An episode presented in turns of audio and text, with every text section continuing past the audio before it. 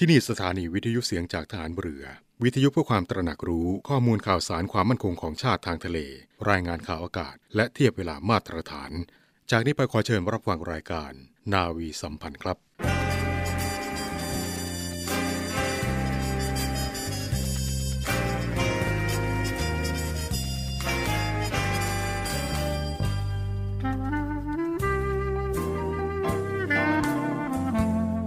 ให้นายทหาร นายตำรวจทุกคน รักษาคำปฏิญาณที่ได้ให้ไว้อย่างเคร่งครัด และตั้งใจปฏิบัติหน้าที่ด้วยความเที่ยงตรง เข้มแข็งและเสียสละ พร้อมทั้งหมั่นศึกษา และฝึกฝนตนเอง ให้มีความจัดเจนคล่องแคล่วในหน้าที่ และในการปฏิบัติงานร่วมกับผู้อื่น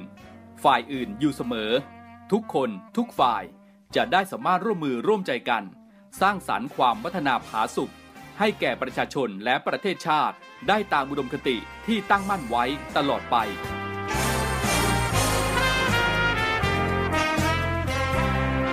พระราชดำรัสพระบาทสมเด็จพระเจ้าอยู่หัว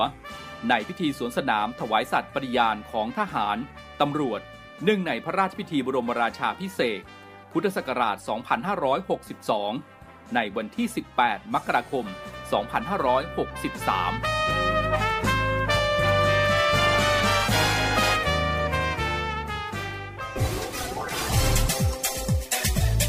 ทุกความเคลื่อนไหวในทะเลฟ้าฝั่ง รับฟังได้ที่นี่เสียงจากทหารเรือ กับช่วงของรายการนาวีสัมพันธ์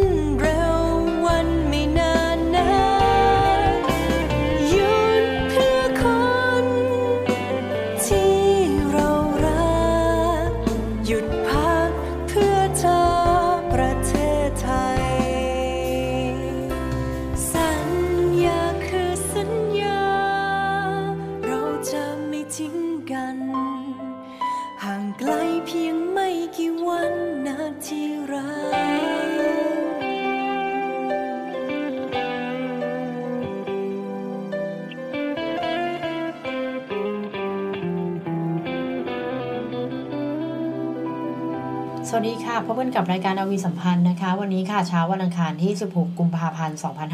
2564 วันนี้คุณผู้ฟังอยู่กับดิฉันนะคะ เรือโทหญิงอาทิตาวรรณรัตน์ค่ะ คุณผู้ฟังหลาย ๆ ท่านนะคะ อาจจะเคยได้ยินชื่อโครงการโคกหนองนาโมเดล หรือศูนย์การเรียนรู้เกษตรทฤษฎีใหม่กันมาบ้างแล้วใช่ไหมคะ ซึ่งวันนี้นะคะทางกองทัพเรือได้จัดตั้งศูนย์การเรียนรู้ศาสตร์พระราชา สู่การพัฒนาที่ยั่งยืนณหน่วยบัญชาการต่อสู้อากาศยานและรักษาฝั่งอำเภอสัตหีบจังหวัดชลบุรีค่ะ โดยจะได้มีการกำหนดการจัดพิธีเปิดโครงการในวันนี้นะคะ วันที่ 16 กุมภาพันธ์ 2564 ค่ะ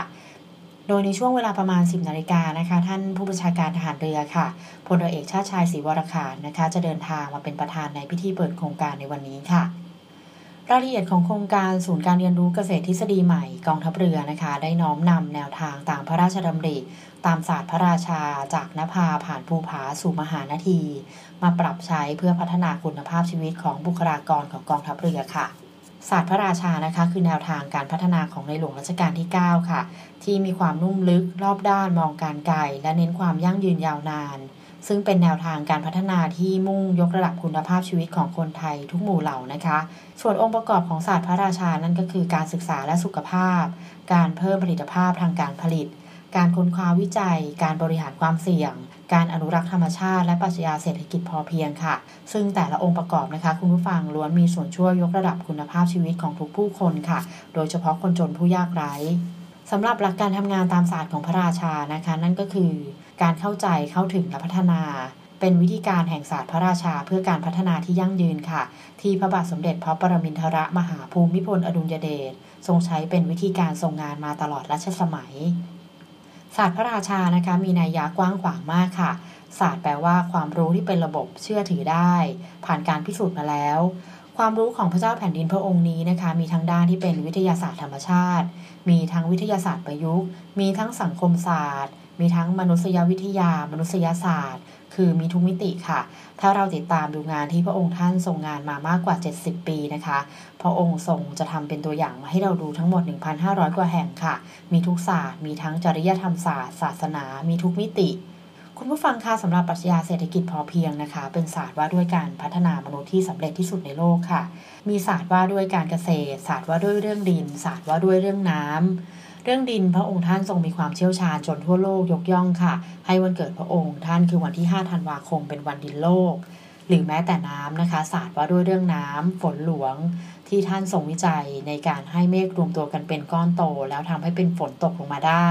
พระองค์ก็ทรงทำสำเร็จจนได้รางวัลค่ะ การสร้างเขื่อนฝายชะลอน้ำศาสตร์เรื่องป่าไม้ที่เป็นพื้นที่ต้นน้ำช่วยสร้างความชุ่มชื้น ศาสตร์เรื่องการจัดการดิน การป้องกันการชะล้างหน้าดิน ก็บความสมบูรณ์ของดินบนเขาบนพื้นที่ลาดชันด้วยหญ้าแฝก ที่เปรียบเสมือนกำแพงที่มีชีวิต พระองค์เข้าใจในเรื่องของการใช้หญ้าแฝกอย่างลึกซึ้งค่ะ ในการป้องกันความเสื่อมโทรมของดิน การเก็บน้ำและความอุดมสมบูรณ์ให้คงอยู่ตลอดไป แม้แต่น้ำที่ไหลบ่าท่วมบ้านเรือนนะคะ ก็ทรงคิดค้นวิธีกักเก็บด้วยโครงการแก้มลิงค่ะ การบำบัดน้ำเสียด้วยเครื่องกลเติมอากาศกังหันชัยพัฒนาทรงทำงานวิจัยทั้งในวังและในไร่นาเกษตรกร ทรงคิดค้นปรัชญาเศรษฐกิจพอเพียงและเกษตรทฤษฎีใหม่ ที่มีการปรับใช้ทั้งในพื้นที่ราบลุ่มและบนพื้นที่สูงชัน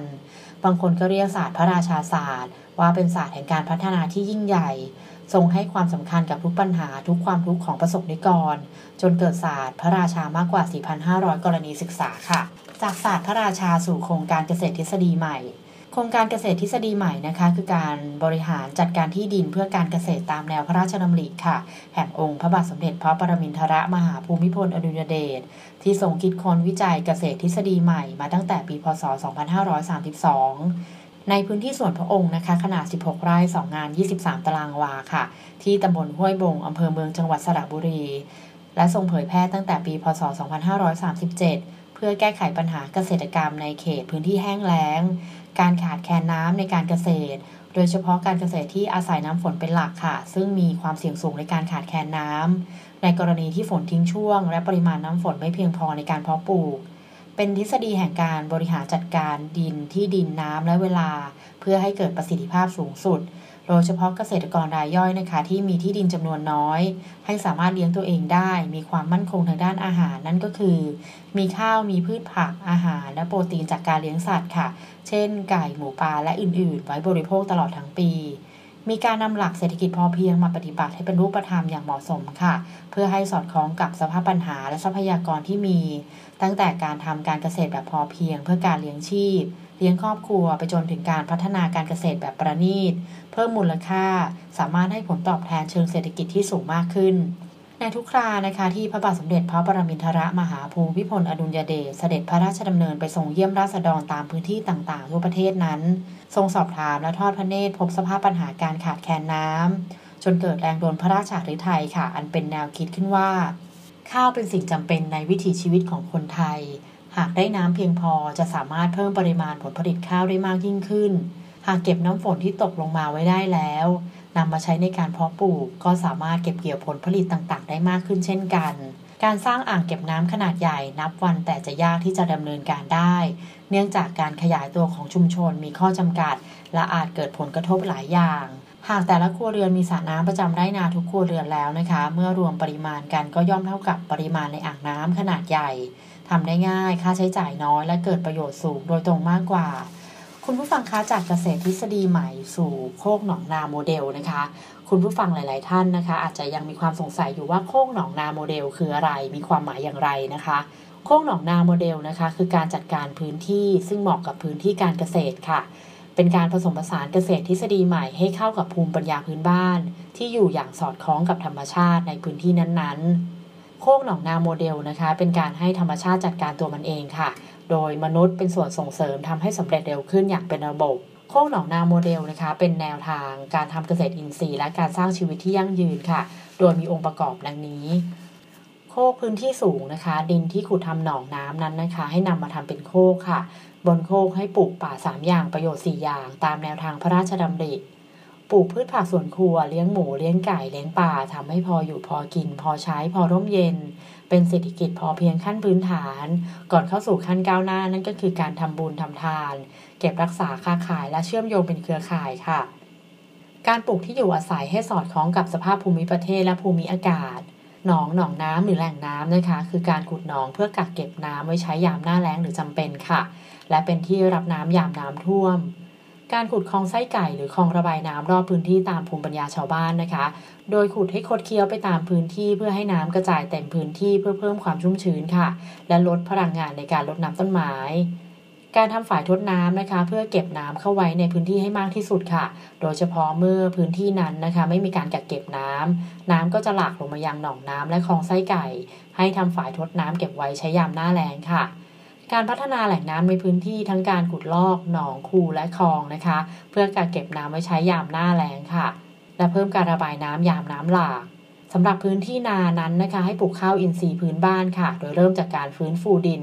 ด้วยการทำเกษตรอินทรีย์ยั่งยืน คืนชีวิตเล็ก ๆ หรือจุลินทรีย์กลับคืนแผ่นดิน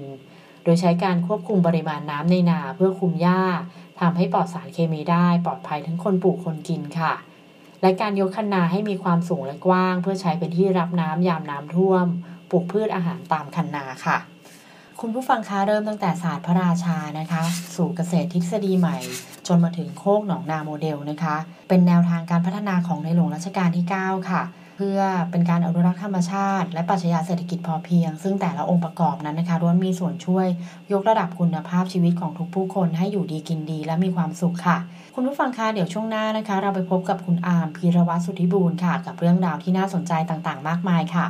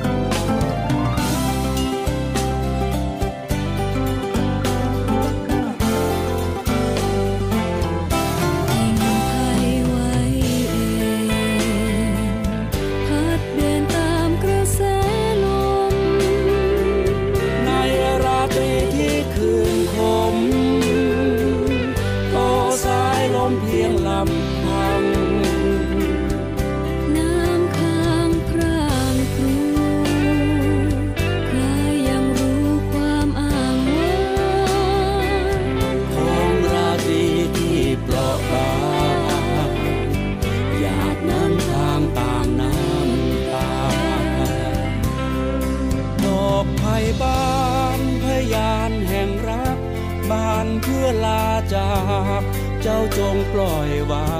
ง ความเข้มแข็งจะคอยเข้าข้าง ความอ่อนแอจะต้องแพ้พ่าย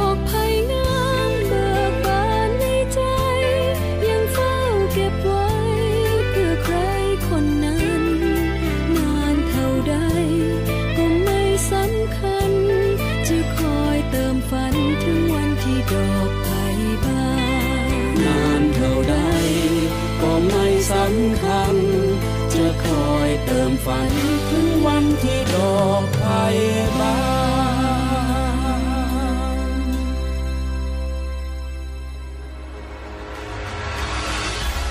4มีนาคม วันไทยอาสาป้องกันชาติกองทัพเรือโดยศูนย์ไทยอาสาป้องกันชาติในทะเลกำหนดจัดกิจกรรมในเขตต่างๆ ดังนี้ เขตทัพเรือภาคที่ 1 ณบริเวณหาดไซรี จังหวัดชุมพร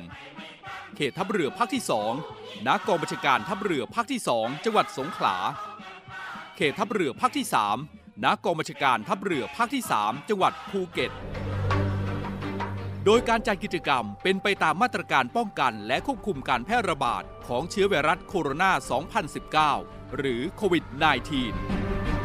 ร่วมรำลึกถึงวีรกรรมของบรรพชนชาวไทย ในการปกป้องรักษาผืนแผ่นดินไทย และรวมพลังสามัคคีของเหล่าไทยอาสาป้องกันชาติในทะเลโดยพร้อมเพรียงกัน พลังสามัคคี พลังราชนาวี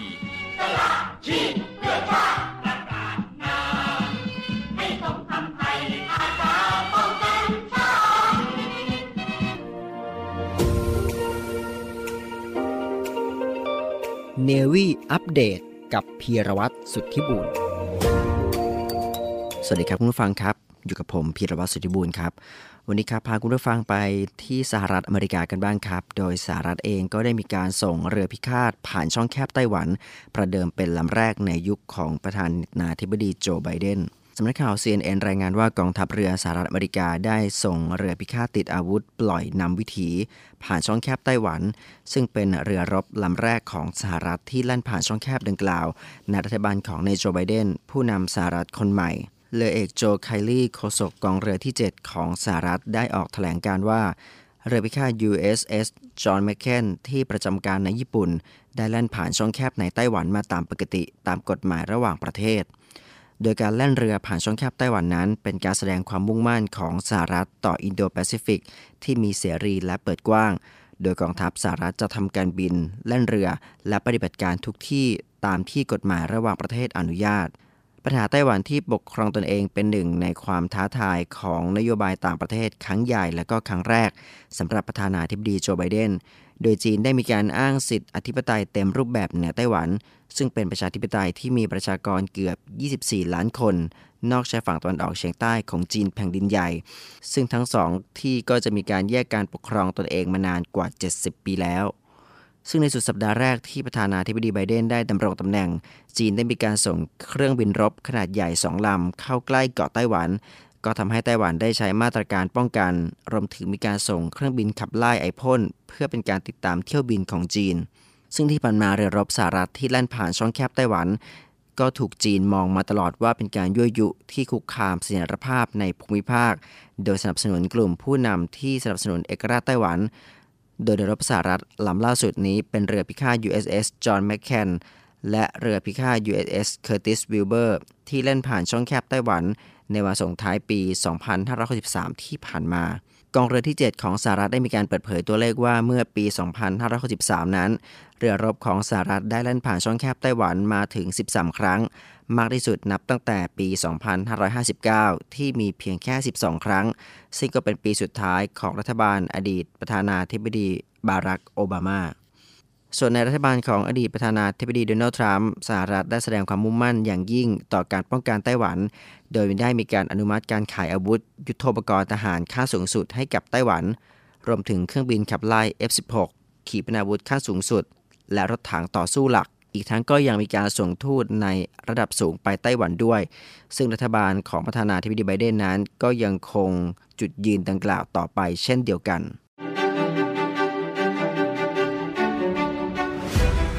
หน้าบ้านหน้ามองในบ้านหน้าอยู่เหล่านาวีมีสุข กองทัพเรือโดยคณะกรรมการบ้านพักข้าราชการในกองทัพเรือ หรือกอบพได้ดำเนินการส่งเสริมสวัสดิการ และพัฒนาคุณภาพชีวิตกำลังพล ร่วมพัฒนาที่อยู่อาศัย อาคารพักส่วนกลางในกองทัพเรือพลัดทหารเรือ ให้น้ำใส ไฟสว่าง และทางสะดวก และกิจกรรม 5สอหรือ Big Cleaning Day ในทุกไตรมาส จุดเริ่มต้นสำคัญของระบบบ้านพักกองทัพเรือให้เป็นมาตรฐานเดียวกัน เพื่อความเป็นอยู่และคุณภาพชีวิตที่ดีของกำลังพล พัฒนาอาคารพักที่อยู่อาศัย ร่วมแรงร่วมใจกับกบพ คุณผู้ฟังคะมาถึงช่วงสุดท้ายของรายการนาวีสัมพันธ์กันแล้วนะคะ วันนี้ค่ะเราจะทิ้งท้ายไว้ด้วยเรื่องราวเกี่ยวกับประโยชน์ของการฟังเพลงขณะออกกำลังกายค่ะ ปัจจุบันนะคะ ถ้าคุณผู้ฟังหลาย ๆ ท่านมีโอกาสเข้าไปในสถานที่ออกกำลังกายต่าง ๆ ทั้งสวนสาธารณะฟิตเนสนะคะ คุณผู้ฟังก็จะสังเกตเห็นอุปกรณ์ยอดนิยม ที่ผู้ออกกำลังกายส่วนใหญ่ใส่กันอยู่นั่นก็คือหูฟังรูปแบบต่าง ๆ นั่นเองค่ะ หูฟังนะคะจัดเป็นอุปกรณ์สำหรับผู้ที่ชื่นชอบการออกกำลังกายส่วนใหญ่พกติดตัวตลอดเวลาค่ะ เสียงเพลงนะคะจะทำให้ผู้ออกกำลังกายส่วนใหญ่เนี่ยเพลิดเพลินแล้วก็สนุกสนานไปกับการออกกำลังกายมากยิ่งขึ้นค่ะ นอกจากนี้แล้วนะคะ หลายคนอาจจะยังไม่ทราบถึงประโยชน์อื่น ๆ ของการฟังเพลงขณะออกกำลังกาย ดังนั้นนะคะเรามาดูกันว่าการฟังเพลงขณะออกกำลังกายนั้นเนี่ยส่งผลดีอย่างไรบ้าง การฟังเพลงขณะออกกำลังกายนะคะ นอกจากจะช่วยลดความเบื่อหน่ายแล้ว ก็ยังช่วยพัฒนาคุณภาพในการออกกำลังกาย โดยการเพิ่มความทนทานได้อีกด้วยค่ะสำหรับประโยชน์ของการฟังเพลงขณะออกกำลังกายนะคะ นั่นก็คือ การฟังเพลงขณะออกกำลังกายเนี่ยจะช่วยลดความเบื่อหน่าย แล้วยังช่วยพัฒนาคุณภาพในการออกกำลังกาย โดยเพิ่มความทนทานด้วยค่ะ มีงานวิจัยที่ทำการวัดคลื่นสมองด้วยเครื่อง EEG นะคะ ในขณะฟังเพลงพบว่าการฟังเพลงขณะออกกำลังกายนั้นเนี่ยนะคะ จะช่วยลดคลื่นทีต้าค่ะ ซึ่งกระบวนการนี้นะคะเกี่ยวกับการระงับอาการเมื่อยล้า นี่อาจจะเป็นสาเหตุที่ทำให้หลาย ๆ คนบอกว่า หากวิ่งไปพร้อมฟังเพลงไปด้วยก็จะทำให้วิ่งได้นานยิ่งขึ้นค่ะเมื่อดูผลของการฟังเพลงที่มีต่อระบบการทำงานของร่างกายขณะออกกำลังกายแล้วนะคะ จะพบว่า การฟังเพลงที่ทำให้เรารู้สึกสนุกสนานจะช่วยเพิ่มการไหลเวียนของเลือดได้ดีขึ้นค่ะ แต่ในทางตรงกันข้ามนะคะ หากฟังเพลงที่ฟังแล้วหดหูค่ะ การไหลเวียนของเลือดเนี่ยก็จะลดลงไปถึง 6%ถึง 4%ค่ะ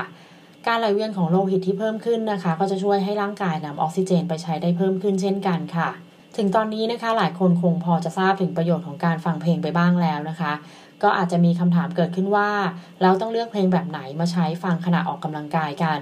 การเลือกระดับความเร็วของเพลงที่ฟังขณะออกกำลังกายนะคะ ก็จะส่งผลต่อประสิทธิภาพของการออกกำลังกายได้ค่ะ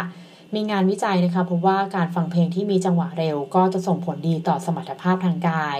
เมื่อออกกำลังกายที่ระดับความหนักเบาถึงปานกลางค่ะ โดยที่การออกกำลังกายนะคะ แต่ละชนิดก็จะมีระดับความเร็วของจังหวะเพลงที่เหมาะสมแตกต่างกันค่ะ เช่นหากต้องการปั่นจักรยานให้มีสมรรถภาพทางกายสูงสุด ก็ควรเลือกฟังเพลงที่จังหวะความเร็ว 125-140 bmp นะคะ หรือเวลาที่เราวิ่งบนลู่วิ่งบนสายพาน ให้มีสมรรถภาพทางกายสูงสุดนั่นก็คือ การเลือกฟังเพลงที่จังหวะความเร็ว 123-131 bpm ค่ะแต่ทั้งนี้นะคะร่างกายของแต่ละบุคคลค่ะ ก็จะตอบสนองต่อระดับจังหวะความเร็วของเพลงที่แตกต่างกันไป คุณผู้ฟังลองเลือกฟังเพลงที่คุณชอบนะคะ ที่สามารถทำให้การออกกำลังกายของคุณสนุกสนาน คุณผู้ฟังก็มาจัด playlist ให้เหมาะสม แล้วก็ไปออกกำลังกายกันอย่างสม่ำเสมอนะคะ กองทัพเรือกับแนวทางการป้องกันและควบคุมการแพร่ระบาด เชื้อไวรัสโคโรนา 2019 หรือโควิด -19 รอบใหม่ งดปล่อยทหารกองประจำการ และอาสาสมัครทหารพลาน นักเรียนทหาร นักเรียนพยาบาล ที่เป็นนักเรียนประจำ กลับไปเยี่ยมภูมิลำเนาและลากิจส่วนตัว จนถึงวันที่ 3 มกราคม 2564 งดจัดงานเลี้ยง งานบุญ ตลาดนัด และกิจกรรมที่เป็นการรวมตัวกันของคนหมู่มาก เช่นการรวมแถวทหาร การให้บริการของสถานกีฬาแบบสาธารณะ เช่นสระว่ายน้ำ ห้องออกกำลังกาย งดกิจกรรมท่องเที่ยวในพื้นที่หน่วยทหาร และการเยี่ยมชมเรือ พลังสามัคคี พลังราชนาวี จากสถานการณ์การแพร่ระบาดของเชื้อไวรัสโควิด -19 ทำให้ปริมาณโลหิตสำรองของสภากาชาติไทยลดลง ไม่เพียงพอต่อความต้องการของโรงพยาบาลต่างๆ กองบัญชาการกองทัพไทยจัดทำโครงการ กองทัพไทยร่วมบริจาคโลหิต แก้วิกฤตโควิด -19 ทั้งนี้กองทัพเรือจะเริ่มเปิดโครงการดังกล่าว ในวันพุธที่ 27 มกราคม 2564 โดยมีพลเรือเอกชาติชายศรีวรขาน ผู้บัญชาการทหารเรือเป็นประธานเปิดโครงการ ณห้องอรุณอมรินหอประชุมกองทัพเรือ พลังสามัคคี พลังราชนาวี วันนี้ก็หมดเวลาของรายการนาวีสัมพันธ์กันแล้วนะคะกลับมาพบกับรายการนาวีสัมพันธ์ได้ใหม่ในโอกาสหน้านะคะ ในช่วงเวลา 7 นาฬิกา 30 นาทีถึง 8 นาฬิกา กับดิฉันเรือโทหญิงอาทิตาวรรณรัตน์ค่ะ คุณผู้ฟังอย่าลืมเว้นระยะห่างล้างมือบ่อยๆ และสวมหน้ากากอนามัยด้วยนะคะ เพื่อป้องกันไวรัสโควิด -19 ค่ะสำหรับวันนี้ต้องขอบคุณและสวัสดีค่ะ Ship 91. They say His Majesty King Bhumipona Dunya Ded built it himself, designed it himself. A dream. How many dreams are waiting on that horizon to be built? To build a dream.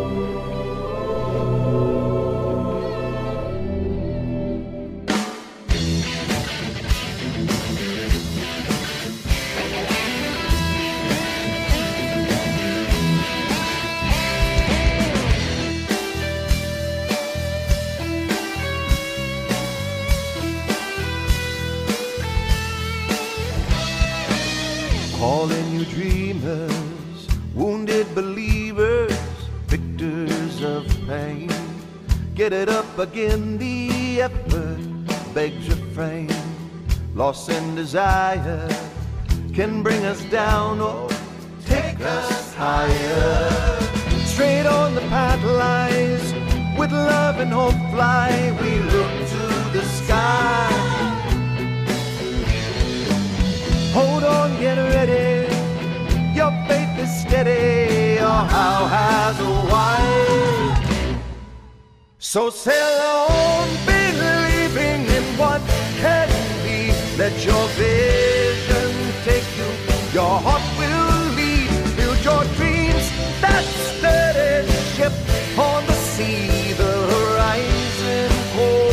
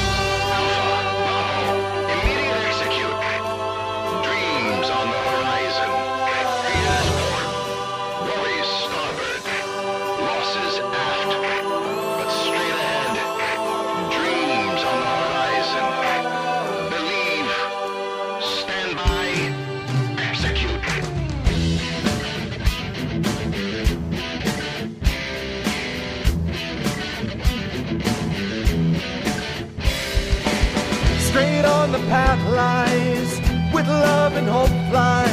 Look to the sky. Hold on get ready. Your faith is steady. Your how has a why. so sail on believing in what can be. Let your vision take you. Your heart will lead. Build your dreams. That's steady.